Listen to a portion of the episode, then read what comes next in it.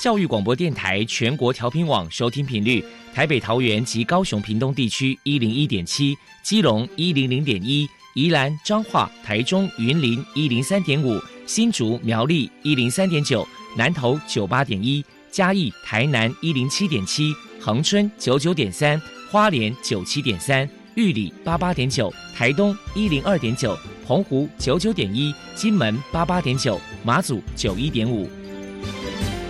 是包容，爱是牺牲，爱是分享，爱是服务。因为爱，特殊教育充满了无限的可能。用爱关怀身心障碍同学的未来，用心倾听资赋优异子女的心声。欢迎老师、家长、同学们，大家一起加入特别的爱这个大家庭。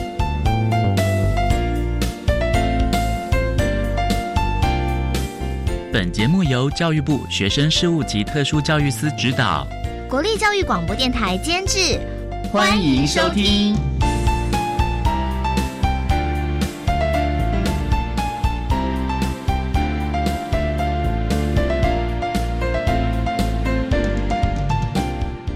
因为爱，我们在空中相会，欢迎您再度收听特别的爱，我是小莹。这个节目在每个星期六和星期天的十六点零五分到十七点播出。在今天节目中，将为你安排三个部分。首先，在“爱的小百科”单元里头，波波将为你安排“飞翔云端”的教室单元，为你邀请新竹特殊教育学校实习辅导处的主任涂胜文涂主任，为大家介绍新竹特殊教育学校校外职场实习的考量以及注意的事项，希望提供家长、老师可以做个参考。另外，今天的主题专访为你安排的是《爱的随身听》，为您邀请教育部爱心楷模厂商新源我的梦中城堡的负责人李涵颖小姐，为大家分享钓鱼的技巧，谈特教生职场技术氛围观念的建立，为大家分享国立宜兰特殊教育学校的孩子们在新源我的梦中城堡实习以及就业的相关资讯，希望提供家长、老师还有同学们可以做参考。节目最后为你安排的是《爱的加油站》，为您邀请教育部爱心楷模厂商香格里拉东山河度假饭店的董事长张青来张董事长为大家加油打气喽！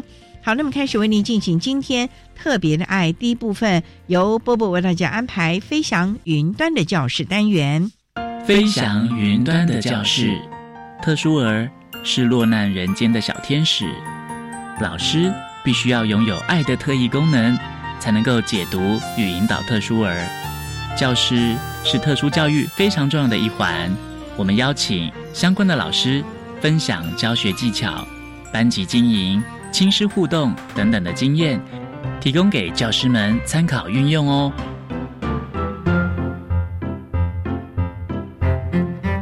Hello，大家好，我是 Bobo，欢迎收听《飞翔云端的教室》。今天我们特地请到了新竹特殊教育学校的实辅主任涂胜文先生，来跟大家来谈一谈职场实习的注意事项。首先，我们先来请教一下涂主任，在校外职场实习的这个部分，新竹特殊教育学校在选择实习单位有哪一些考量的地方呢？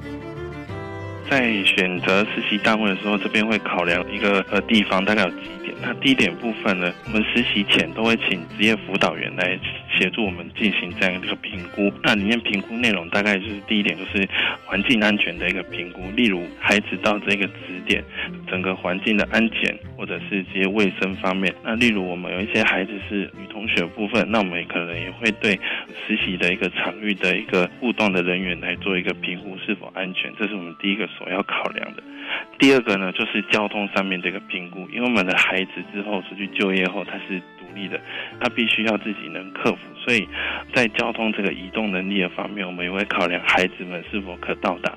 在第三个部分，就是与学生互动上面的互动接触的人上面的一个评估，例如。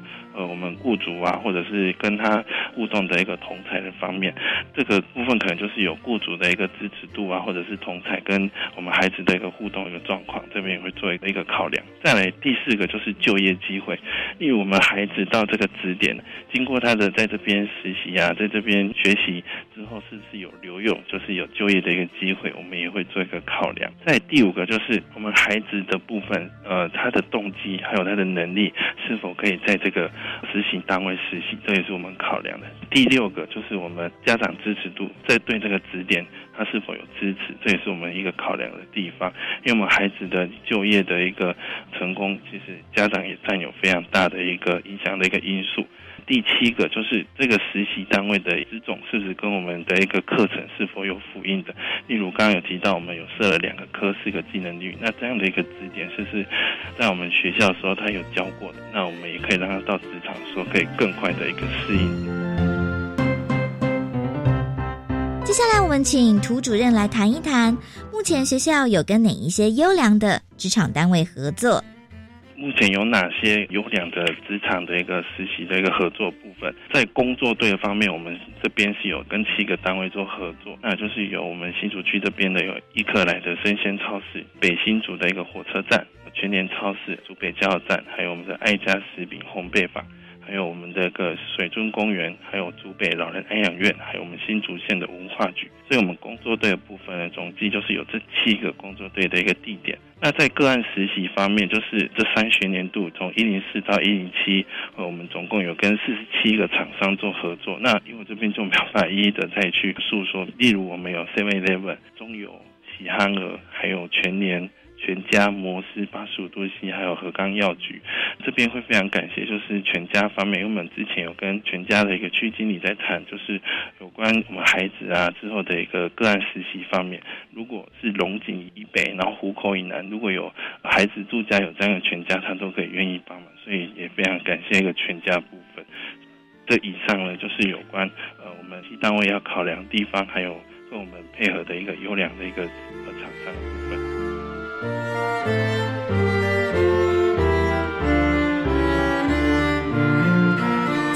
请涂主任来谈一谈，当特教生去校外职场实习，老师跟家长该注意哪些地方呢？那在这一部分呢，就是在老师方面，我觉得他要注意的，首先第一个点就是，我们孩子到职场去实习的时候，老师还是要掌握学生的一个状况。例如，我们孩子呃独自一个人到新的一个支点，我们孩子其实他会害怕的。那因为到一个新的环境，所以我觉得老师一开始还是要好好的一个掌握学生的一个状况。那在第二个部分。老师，我觉得还是要跟雇主来做一个密切的一个联系，因为我们孩子在雇主这边实习的时候回来，我们就要在他的弱势的一个方面再去做加强。那回来到学校。既有课程来做加强，那回去职场的时候可以更适应。那在第三个，我觉得老师们还是要跟一些相关专业团队来做密切的合作，例如刚刚提到职业辅导员，或者是有相关的一些治疗师，例如物理治疗师等等。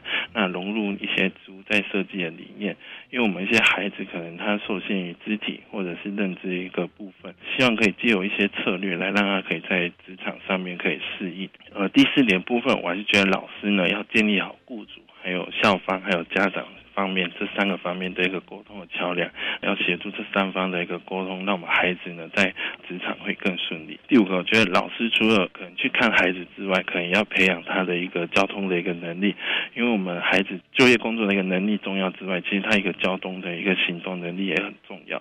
在第六点部分，我觉得老师们还是要严格要求我们孩子，因为会发现学生在我们学校，老师会给予很多的机会，很多一个提示。但是当我们孩子转换到职场之后，因为职场要领薪水了，所以雇主往往可能不会有那么多的机会给我们孩子，所以老师也还是要严格要求。所以这是老师方面的部分。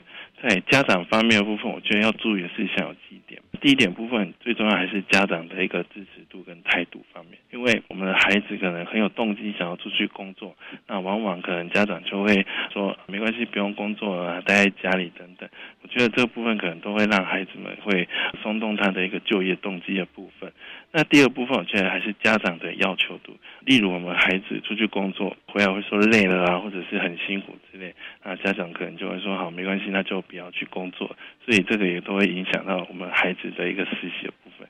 在第三个，我觉得就是家长的一个参与度，例如我们孩子要去实习了，那我们有一些相关的会议，例如 IEP 会议，或者是呃职场的一个面试等等，或者是学校办理的一些转型活动，我觉得家长也要主动要参与我们学校的一些活动。那这样孩子之后遇到什么问题的时候，家长也可以更了解。所以这以上呢是校外实习老师跟家长要注意的地方。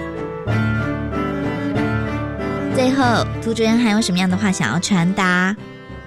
这部分的话，大概有两点。第一点部分，我觉得一个孩子的一个呃就业的一个成功，还是要有赖家长跟雇主，还有我们学校，还有机关三方面来合作。不管缺了哪一个，我觉得都是会影响到他的一个职业教育啊，或者是他以后就业的一个稳定度的部分。第二个，职业教育培养还是要以孩子他未来能用到呃具有功能性的为宜，那也要为他未来去做一个准备。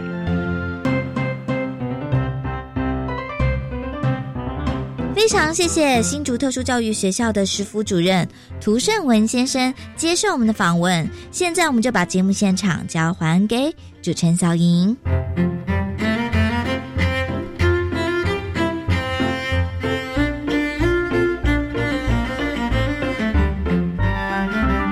谢谢新竹特殊教育学校实习辅导处的涂胜文主任以及波波为大家介绍了新竹特殊教育学校有关于校外职场实习的考量还有注意的事项，希望提供家长、老师还有同学们可以做参考。您现在所收听的节目是国立教育广播电台特别的爱。这个节目在每个星期六和星期天的十六点零五分到十七点播出。接下来为您进行今天的主题专访。今天的主题专访为您安排的是《爱的随身听》，为您邀请教育部爱心楷模厂商新源我的梦中城堡的负责人李涵颖小姐，为大家分享钓鱼的技巧，谈特教生职场技术氛围观念的建立。为大家分享国立宜兰特殊教育学校的孩子们在新园我的梦中城堡实习，还有毕业后就业的相关的资讯，还有重点提供大家了。好，那么开始为您进行今天特别的爱的主题专访，《爱的随身听》。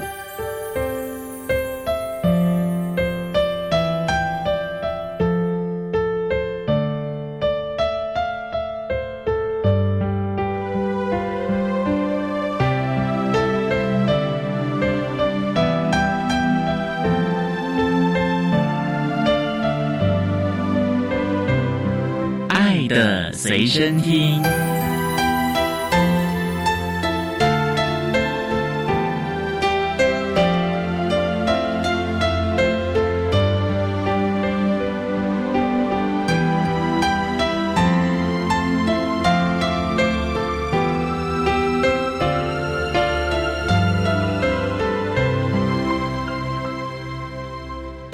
为大家邀请到的是一百零七年教育部爱心楷模厂商新源我的梦中城堡的负责人李涵颖小姐，涵颖您好，主持人好，各位听众朋友们大家好。今天啊特别邀请涵颖啊为大家来分享钓鱼的技巧，谈特教生职场技术氛围以及观念的建立。我们刚才要介绍您是新源我的梦中城堡，请问。这是一个民宿还是一个游乐场所啊？我们算是一个先做花园，我们有一千多平的花园，然后得了宜兰县第一名的花园之后呢，我们才开始经营民宿。当初怎么会经营花园？是长辈就一直经营吗？新园是我妈妈的名字。哦，这个花园是我爸爸送给我妈妈的，好浪漫哦。对，所以我们花园已经有将近三十多年的时间了。所以你如果有到我们花园看，我们的落雨松都要两三个人才抱得住。所以这个花园是草本、木本的植物都有，对，简直跟个小森林一样了嘛。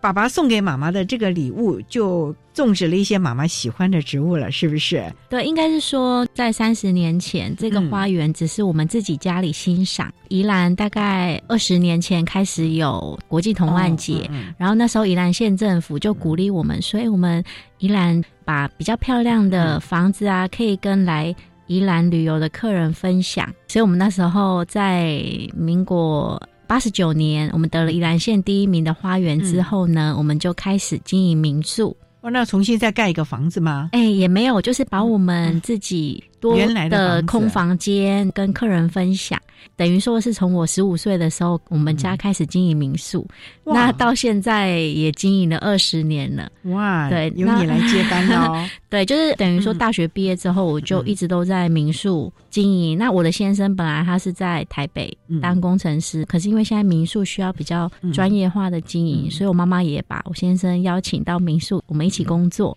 那我觉得经营民宿最棒的就是，像我现在有两个孩子，一个五岁，一个六岁，可以每天都跟他们生活在一起。我觉得这个是身为一个民宿主人，我觉得最快乐的。一方面兼顾了事业，一方面呢有一些兼顾了兴趣。重点就是你可以陪着孩子一块长大，对，这是一个很重要的啊。对，我觉得很棒。我就很好奇的，韩颖，你们家当初你说是空房间，就把它整理出来提供给民宿。可是我在网络上看你们的照片，很漂亮哎，而且有好多那个玩偶。你们家当年就是这么漂亮吗？自己住而已耶？呃，没有，其实是慢慢一年一年的进步。因为我们一开始只有一间民宿，我们现在总共有三个民宿执照，总共有十五间房。其实同样在这个花园里面，在同一个花园里面，这些地都是亲戚卖给我们，因为他们到别的地方、到外地去工作，所以我们很幸运的可以把我们的原址扩大。所以我们经营二十年，一直在同一个地方生根。那我们没有去开分店，我们就是全家人各司其职，然后把新园做得更好。各司其职，包括了怎么各司其职？你是负责人嘛？对对对，就是我爸爸妈妈他们喜欢园艺，喜欢茶道，所以我们在新园里面有一个茶空间，可以跟客人分享茶。这个是可以给比较年长，像我们现在不是有很多爷爷奶奶带着孙子一起来玩，对对。像我先生他喜欢厨艺，所以他就负责厨房。哇，对。那我喜欢布置，所以像我就会依照季节不同，然后去做房间的布置跟规划。哦，真的是各司其职啊！真的在这要跟听众朋友们说，你可以上网啊去看《心远我的梦中城堡》啊，真的是非常可爱、非常漂亮，而且色彩缤纷，真的就让人觉得好轻松。我觉得适合亲子哎一块的哦。对，我觉得我们现在应该发扬的不只是亲子，我觉得我们应该要发扬三代同堂一起旅行，非常棒的了啊！好，我们稍待啊，再请一百零七年教育部爱心楷模厂商新源我的梦中城堡的负责人李涵颖小姐，再为大家分享钓鱼的技巧，谈特教生职场技术氛围还有观念的建立。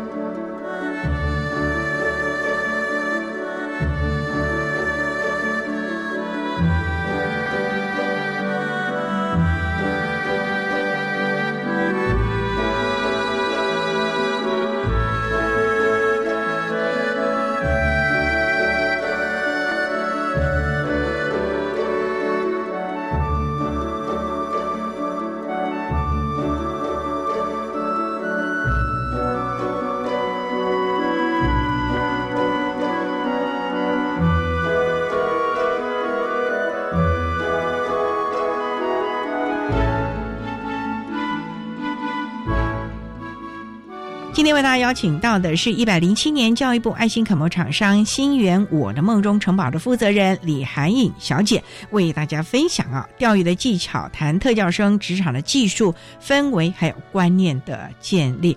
我们刚才提到了，是说你在宜兰，那就是新源到底在哪里？你在讲，我好想去哦，在东山，东山东山东山乡，对，哦，那会不会很远呢？哦，不会，我们离罗东交流到八分钟而已。那我们如果要去的话，如果我是坐那个什么大巴士，啊，我们可以去接，哦，可以接，可以接送。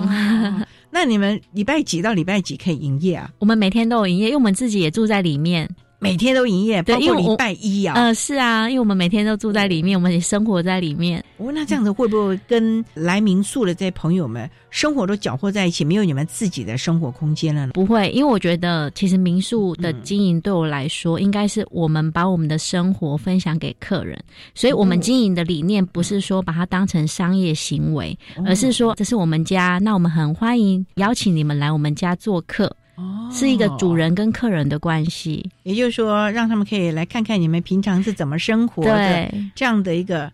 两代的神仙眷属，三代地方哦，三代了啊！对，那小朋友还不算了 啊，因为起码你跟你先生啊，还有你的爸爸妈妈，这是让人羡慕哎！送给妈妈的礼物一个花园，哦哟天呐，这个就是古时候的浪漫呢。对，他们夫妻两个现在也就每天花花草草的，又经营于茶道，而且乐于跟大家分享。对。他们泡茶啦，还有茶的文化了，嗯，真的很棒啊。那那先生是负责吃的部分，是不是？对，他是负责厨艺，还有网络营销。嗯，网络营销啊，对，因为现在也要很多方面推广。那我想请教啊，像这个厨艺啊，你们都做些什么？是西餐、中餐呢，还是像我们现在都是做派对式的？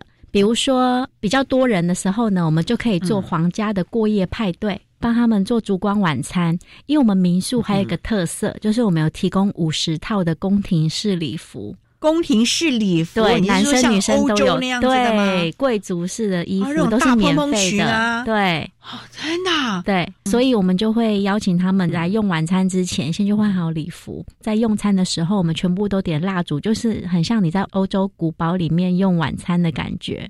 哇，所以都是套餐式的喽，一上到上啊，就是像有排餐啊、意大利面啊，然后我们的香草，因为我们的花园很大，我们有辟一个香草区，所以我们就是用香草来入菜。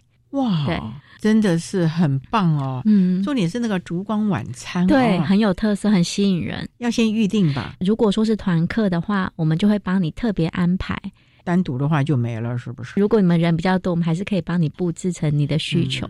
就是配合你们的需要，所以十五间房子可以邀请十五组人，是不是？有没有限定不能带小孩啊、宠物啊什么？呃，没有，我们还有特殊宠物房。哈，特殊宠物房，我们有两间，就是可以宠物一起入住的城堡，而且有私人花园。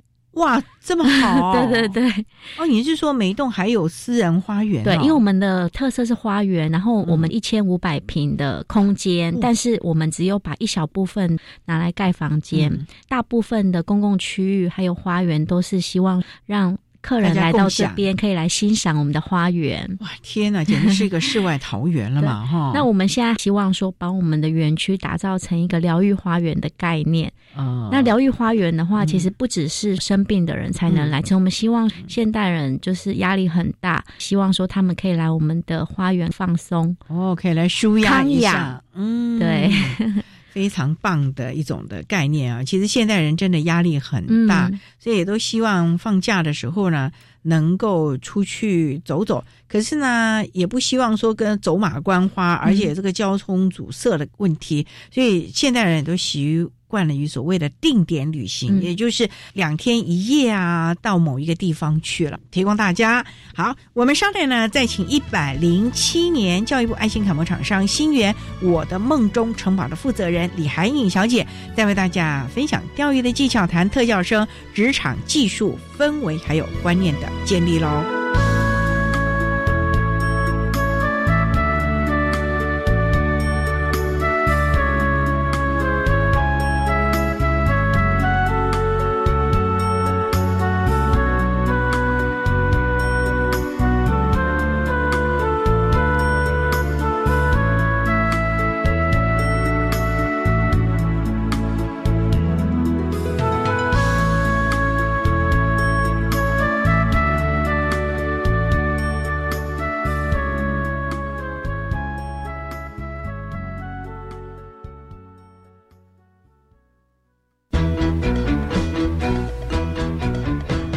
众朋友大家好，我是阿田教授，我是陶陶人，我伫宝岛美术馆为大家服务。宝岛美术馆是一个全新的节目，内底呢有包括艺术的搭水果，啊个报马啊，啊个含咱的艺术家做伙来开讲。希望这个节目，互咱大家会使更加了解咱台湾的美术。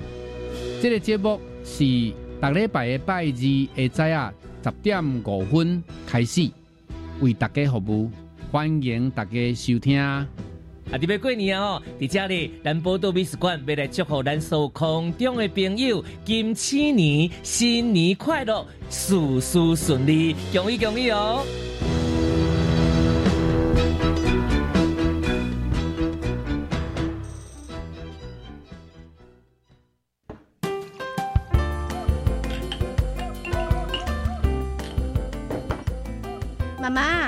们学校的教室最近改造嘞。哦，有什么不一样啊？啊，不都就是教室？才不一样呢！原本贴满东西的窗户跟墙都被打掉了，光线从窗外洒进来，我们的学校真漂亮啊！哇，真的啊！台湾进步喽！老师说，我们要在学校里找到各种跟美的关系。是啊，你们在校园里学习如何发现美，回家再跟我们分享惊喜哦。教育部校园美感环境教育再造计划，扩展孩子美感发现力的灵魂，帮学校打造不可复制、独一无二的校园环境。以上广告由教育部提供。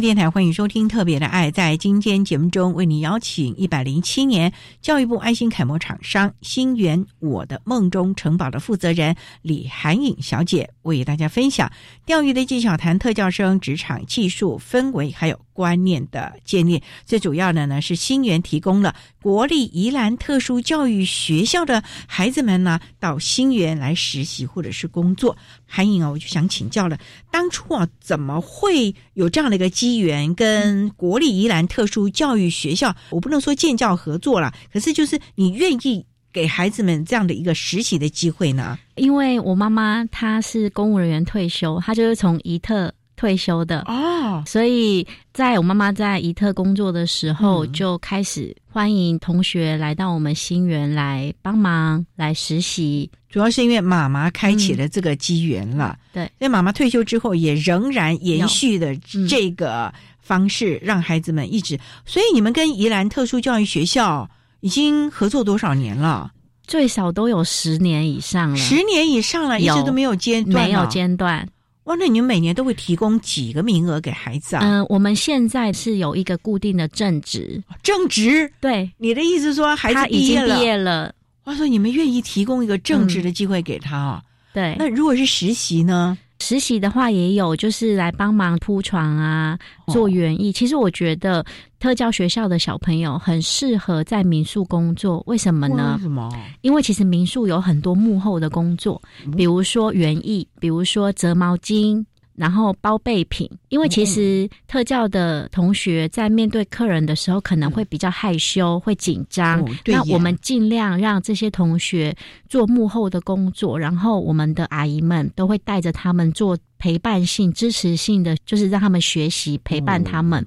你的阿姨就是你本来就有聘的雇佣员工，对对。你现在有几个一般的员工？嗯，现在有八位。八位这么大哦，对对，这么大的编制哦，嗯对，八位也包括我们没有没有还还没有包含。哦，有八位啊，都是附近的邻居们，对，都是阿姨们阿姨们，为什么一定要阿姨们？因为他们年纪都大概五十几岁，五十几岁哦，对，六十几岁，你也愿意让他们来中年就业哦？其实他们都在新园工作十几年了，十多年了，就从年轻一直到现在。对对对，哦，那跟你们应该是几代的交情。对对对，也看着你长大，也看着你的小孩长大。对，是的，是的，跟一家人一样的嘛。对，其实我觉得住民宿最特别的就是说，在里面服务的阿姨们，她其实真的都把来住宿的客人当成自己的小孩、自己的孙子孙女这样子关心跟照顾。嗯，所以其实我们阿姨们对我们这些来实习的同学也都很关怀，尽量用陪伴式的，就是我们不会让这些同学自己独立作业，毕竟他们呃能力并不像我们。正常的孩子那么的好，但是呢，嗯，如果我们把他的工作规划好，他们也是可以做的很棒。宜兰特殊教育孩子都是属于轻度智能障碍吗？还是没有？有的也有到中度，但我觉得没有关系。雇佣这些孩子最重要的就是我们要把时间表定好。比如说，你早上八点来，八点到九点你要做什么工作？九点到十点要做什么工作？你要把它都有系统性的。就是你怎么会知道？这是属于特教专业 啊！就是慢慢的钻研，然后跟他们相处之后，就是要给他们重复性的工作，不可以你今天叫他做这个，明天叫他做别的，他可能就是会慌，然后心里会比较急。他们其实也都是很棒的。那有跟老师们先讨论一下哪个孩子适合园艺啊，哪个适合做备品啊？那有的可能就负责铺床叠被啊这些的工作，有没有先看孩子能力啊？其实我们会先跟孩子沟通，比如说我们现在请的一个弟弟，他已经是毕业了，毕业几年了？四年了吧？四年了。对，他在新园现在也工作蛮长一段时间，就实习的时候就在你们那。呃，对，然后毕业之后。我们就把它聘用下来。你为什么会把它留下来呢？因为它稳定性很高。所谓稳定性，就是他不会突然有情绪不好，或者是突然不知道要做什么。他不会。比如说，我们就跟他安排早上十点来，五点半下班。因为我们有儿童设施，小朋友可以骑马或者是玩车子的地方、游乐区。他每天一来就先去把那些玩具啊、马车先排好，哦，然后就。浇花园的水，然后跟扫地，然后他每天都做的很好。你说像那个把马车排好，那个玩具都排列好，是放回玩具该在的地方。开始我们要教他啊，我们要先摆给他看，摆给他，然后拍照给他看，就是让他你就是照着我们这样子排，就是我们希望他做的，我们要很清楚明白的让他知道要做到什么样的程度。这样我觉得我们跟这些同学的关系会更好。你把那个照片就贴在那个墙上吗？就是我会有照片给他看，我们就跟他说，你就照着这样子做。哦，有一本照片簿让他看了。对，然后还有，因为我们花园有时候要拔杂草，我会先问他，弟弟，你觉得什么样的草是杂草？我先让他分辨，不该拔的花，他也给你拔掉了耶。对，不会，然后慢慢的学习，他也跟我们讲说，他很喜欢花园的工作，因为其实他是有癫痫。不定期会发作，那你们不担心吗？万一发作了，有这个就是我们有跟妈妈沟通过，弟弟如果要发作之前，他会知道哦，他自己会有感觉。我们会跟他说，可以先到我们茶屋比较安全的地方，发作完了就没有事了。可是我们有跟他说，就是你还是上班的时候要注意安全。可是他来我们这边，心情什么都很稳定，其实也比较少发作了。对呀，发作也要跟心情啊，嗯，对，情绪的状况对有很大的关系。所以你觉得这个弟弟哦，他是弟弟啊，对对对，这个弟弟来了，你觉得他的这个情绪也比较稳定吗？是的，是因为你们这里的人还是这里的环境啊？我觉得雇佣这些同学的时候呢，都要先跟家长沟通好。我觉得很棒的，这个弟弟的家长的心态非常好。比如说，我们宜兰是比较常下雨，本来妈妈希望说下雨天就让他休息，可是我跟妈妈说不要。不要下雨就休息，我们还是要让他常态性的，比如你固定休礼拜一、礼拜三，你就是这两天休息，其他时间就算下雨一样来工作。可是下雨都得来。对，可是我会帮你排室内的工作。哦，因为我们觉得这些孩子你要给他很稳定，嗯，然后每天就是重复性，每一个礼拜做重复性的工作，而且就是让他有责任感、规矩，就知道。就是一种正常，就跟一般的上班族一样，什么时候该上班，什么时候休假，让他了解清清楚楚的。嗯，觉得你还真的可以去当特教老师了啊！好，我们稍待要再请获得一百零七年教育部爱心楷模厂商荣耀的新源我的梦中城堡负责人李涵颖小姐，再为大家分享钓鱼的技巧，谈特教生职场技术氛围观念的建立。为大家分享的呢是新源呢和国立宜兰特殊教育学校的孩子们实习还有工作专职的机会。我们稍待再请涵颖为大家来分享喽。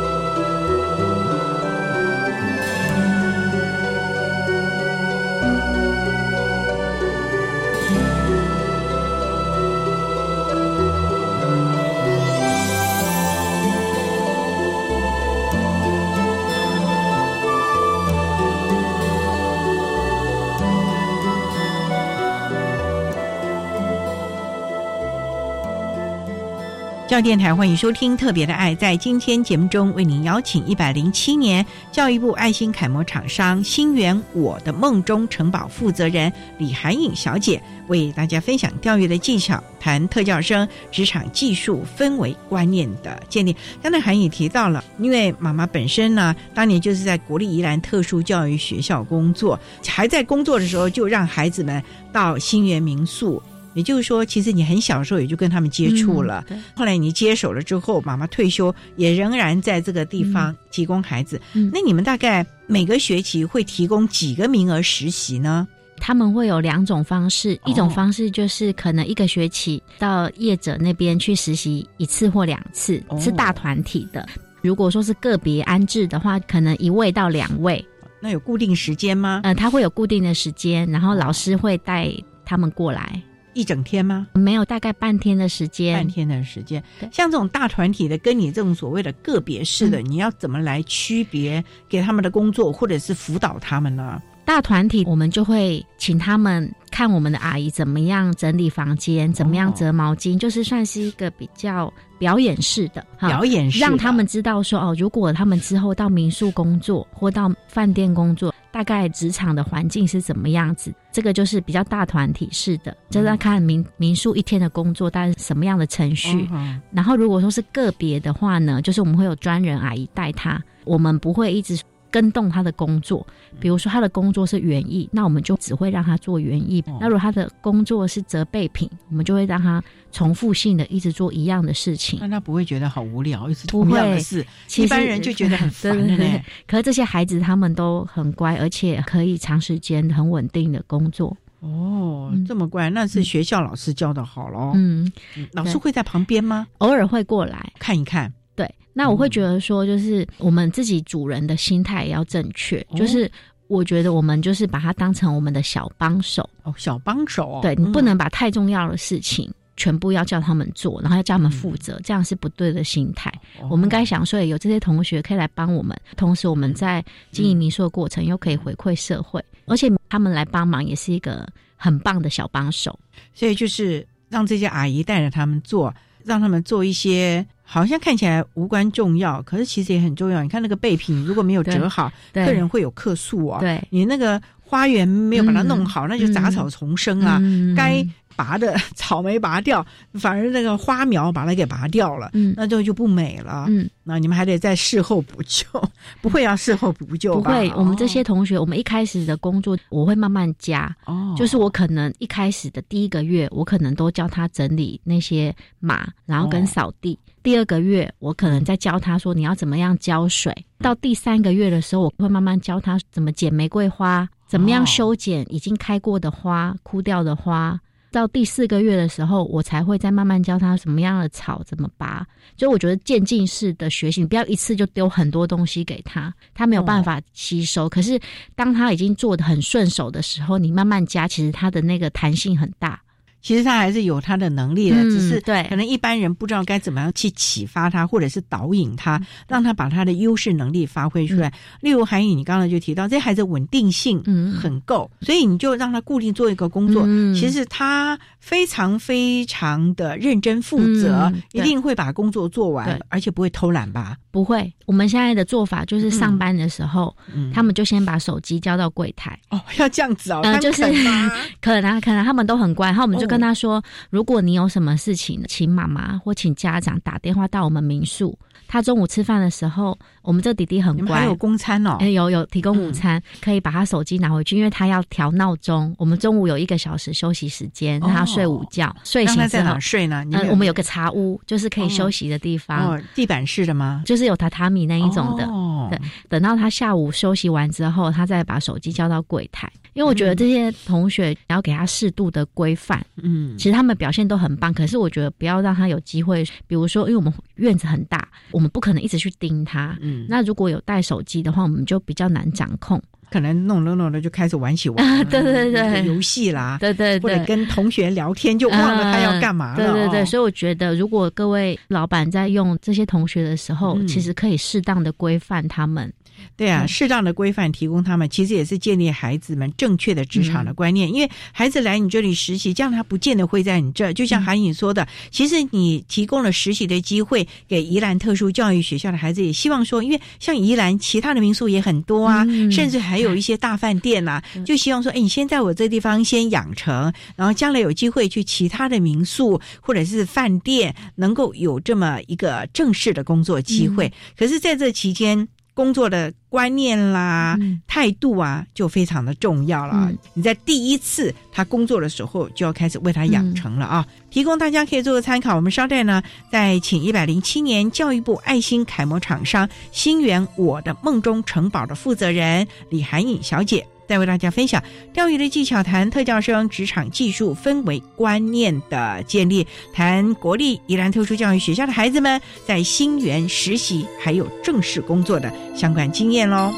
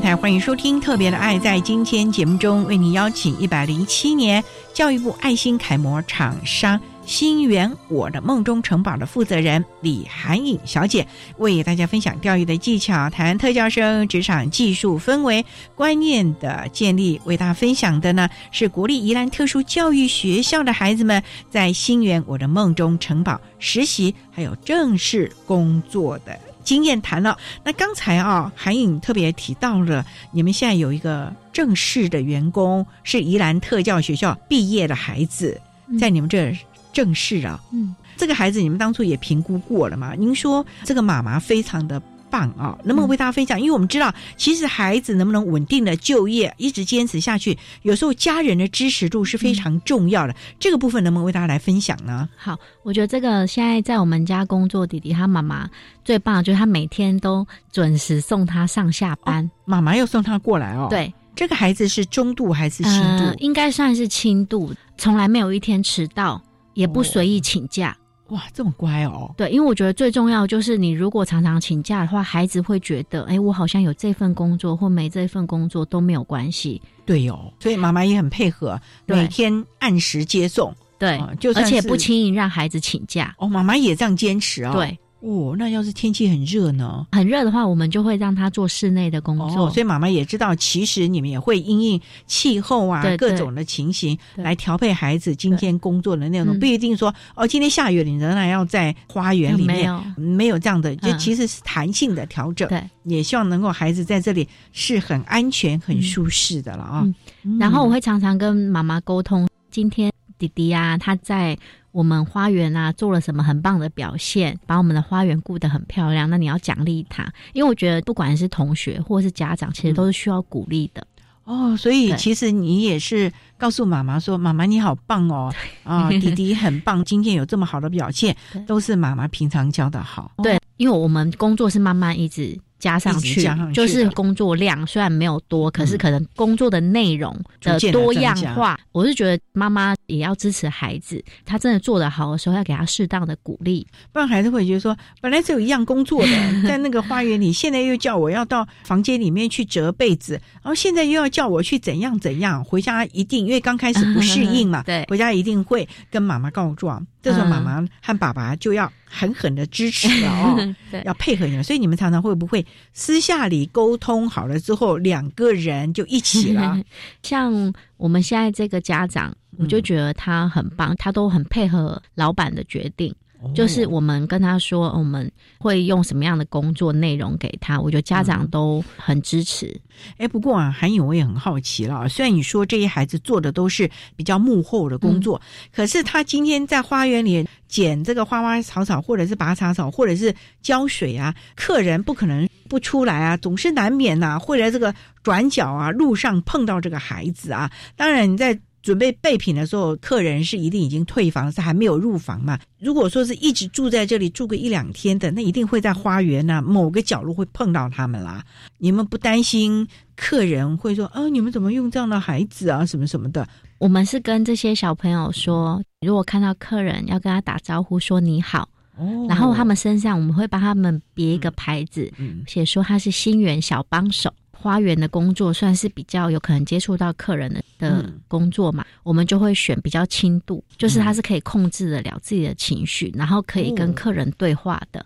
那如果有一些是情绪有障碍，他完全没有办法跟客人对话，那可能就是帮他排折毛巾，或者是包花果茶。就是帮他做在内部的工作，是完全都不要接触到客人的，这样他会比较能做的持久。因为有的真的会很害羞，他没有办法面不敢面对客人。不过那我也很好奇了啊，这些孩子啊或多或少，就像你讲的，还是有情绪。就一般人也会心情不好啊。当他心情不好的时候，那天开始不听话，说你们怎么办呢？在这个弟弟之前，有一个妹妹，她就是算是比较有情绪障碍，一下子就会心情不好。那我们的做法是先让他冷静，然后如果那时候他真的没有办法工作的时候，你就先让他休息，哦，或是说请家长先把他带回去休息，休息个几天，情绪比较好的时候再来上班。因为我觉得不要用强迫他们的，这样是不好。那你们这些固定的那八位阿姨嘛，他们也都可以配合你们。虽然你说你把这些孩子当做孙子啊、孩子这样的，可是有的时候难免要赶呐，因为前一波客人刚退房，可是下午三点下一波就要来啦。那这个东西一下子，而且你说十五间，万一一下子十五间一起退房了，那十五间等下要一起进来，那个时间压迫感，那难免会很赶呐。所以我是说，不要把这些孩子排在太重要的工作，是一个帮手的概念。比如说有垃圾，帮忙收垃圾，然后有备品，帮忙拿备品。他们不会去清洁卫浴啊、铺床，他们都没有。他们就是折毛巾、卷毛巾、装垃圾袋，算每一间要放几瓶矿泉水，就是让他们比较有单独的工作拉出来。所以其实是已经都规划好了，也让这些孩子在这里了解自己每天该做一些什么事情。再加上这些固定的八位阿姨们一直陪伴着他们，那加上家长也很配合，一般来的客人也都了解这孩子的特色，都非常开心的跟他们相处了。嗯，我觉得最重要的还是你这个女主人吧。那我也很好奇，那像你们的餐厅会让孩子进去吗？会啊，还是会啊。不过我们前台都有阿姨们在做，可能就是帮忙收拾、收碗，比如吃完早餐，他们可以帮忙收拾碗盘。这些孩子其实都很有礼貌，就是你可以跟客人说：“哎，你好，早。”这样。其实你们觉得这孩子真的好乖，叫人打从心眼里的这样疼他们啊，然后看到那么乖巧的样子，就觉得有机会一定要给他们。嗯，所以我们这孩子真的，我我不能讲说很好用，可是真的是一个非常忠诚、稳定度高的员工。当他上手，你不必担心他明天跟你讲了，老板我不要干了，老板我今天天气太热我不来了。对对，不会有这个问题，而且他们也不会在那边八卦，不会对，不会不会。做这件事情，也不会同台之间怎么样了啊，绝对不会的，所以。身为企业主也会觉得嗯很开心用了这些孩子对，真的。所以呢，我想我们宜兰特殊教育学校，甚至我们全台湾有好多的特殊教育学校或者是一般学校的特教的孩子，其实我们真的很希望企业主能够提供给他们的机会。你自己这十多年的经验，三代下去就会一直在提供我们国立宜兰特殊教育学校的孩子们对会工作，而且提供正职。哎。正职是跟一般员工一样的薪水吗？嗯，他们的话就是我们都比较劳基法的规定，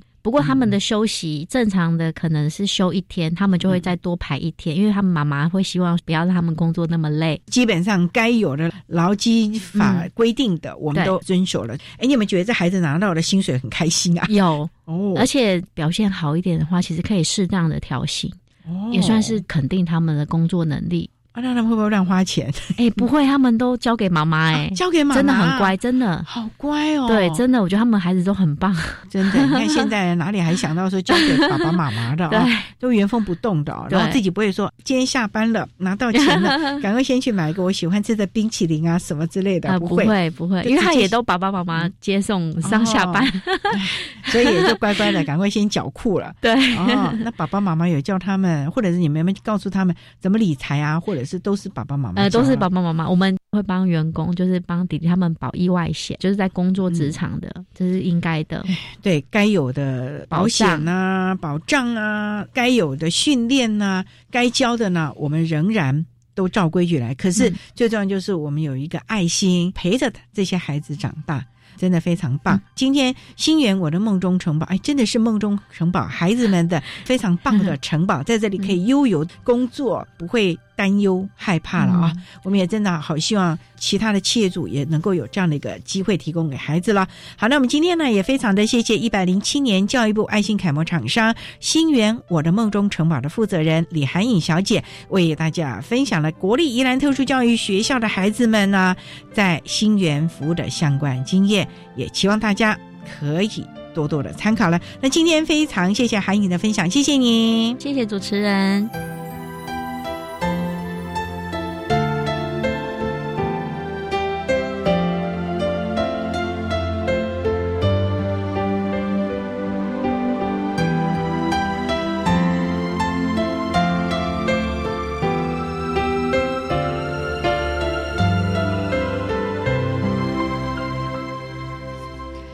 谢教育部爱心楷模厂商新源我的梦中城堡的负责人李海颖小姐为大家分享了特教生职场技术氛围还有观念的建立。有关于国立宜兰特殊教育学校的孩子们在校外实习的相关经验谈了，希望提供家长、老师可以做参考。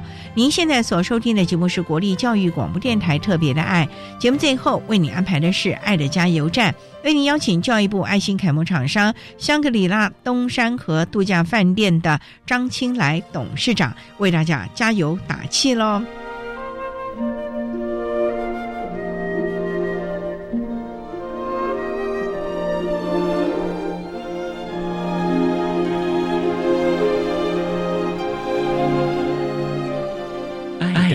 加油站。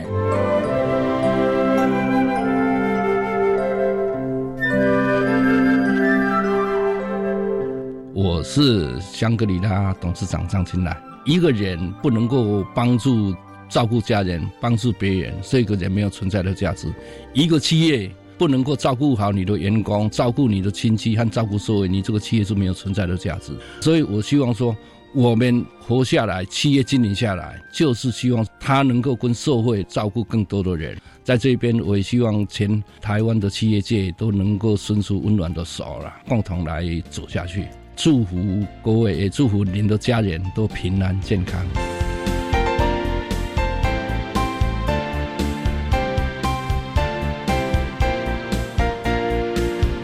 节目就为您进行到这，感谢您的收听。在明天节目中，为您邀请教育部爱心楷模厂商香格里拉东山河度假饭店的董事长张庆来张董事长为大家分享企业回馈的心，谈如何提供特教生职场的机会，为大家分享国立宜兰特殊教育学校的孩子们在香格里拉东山河度假饭店实习以及日后就业的相关资讯，将提供大家可以做参考了。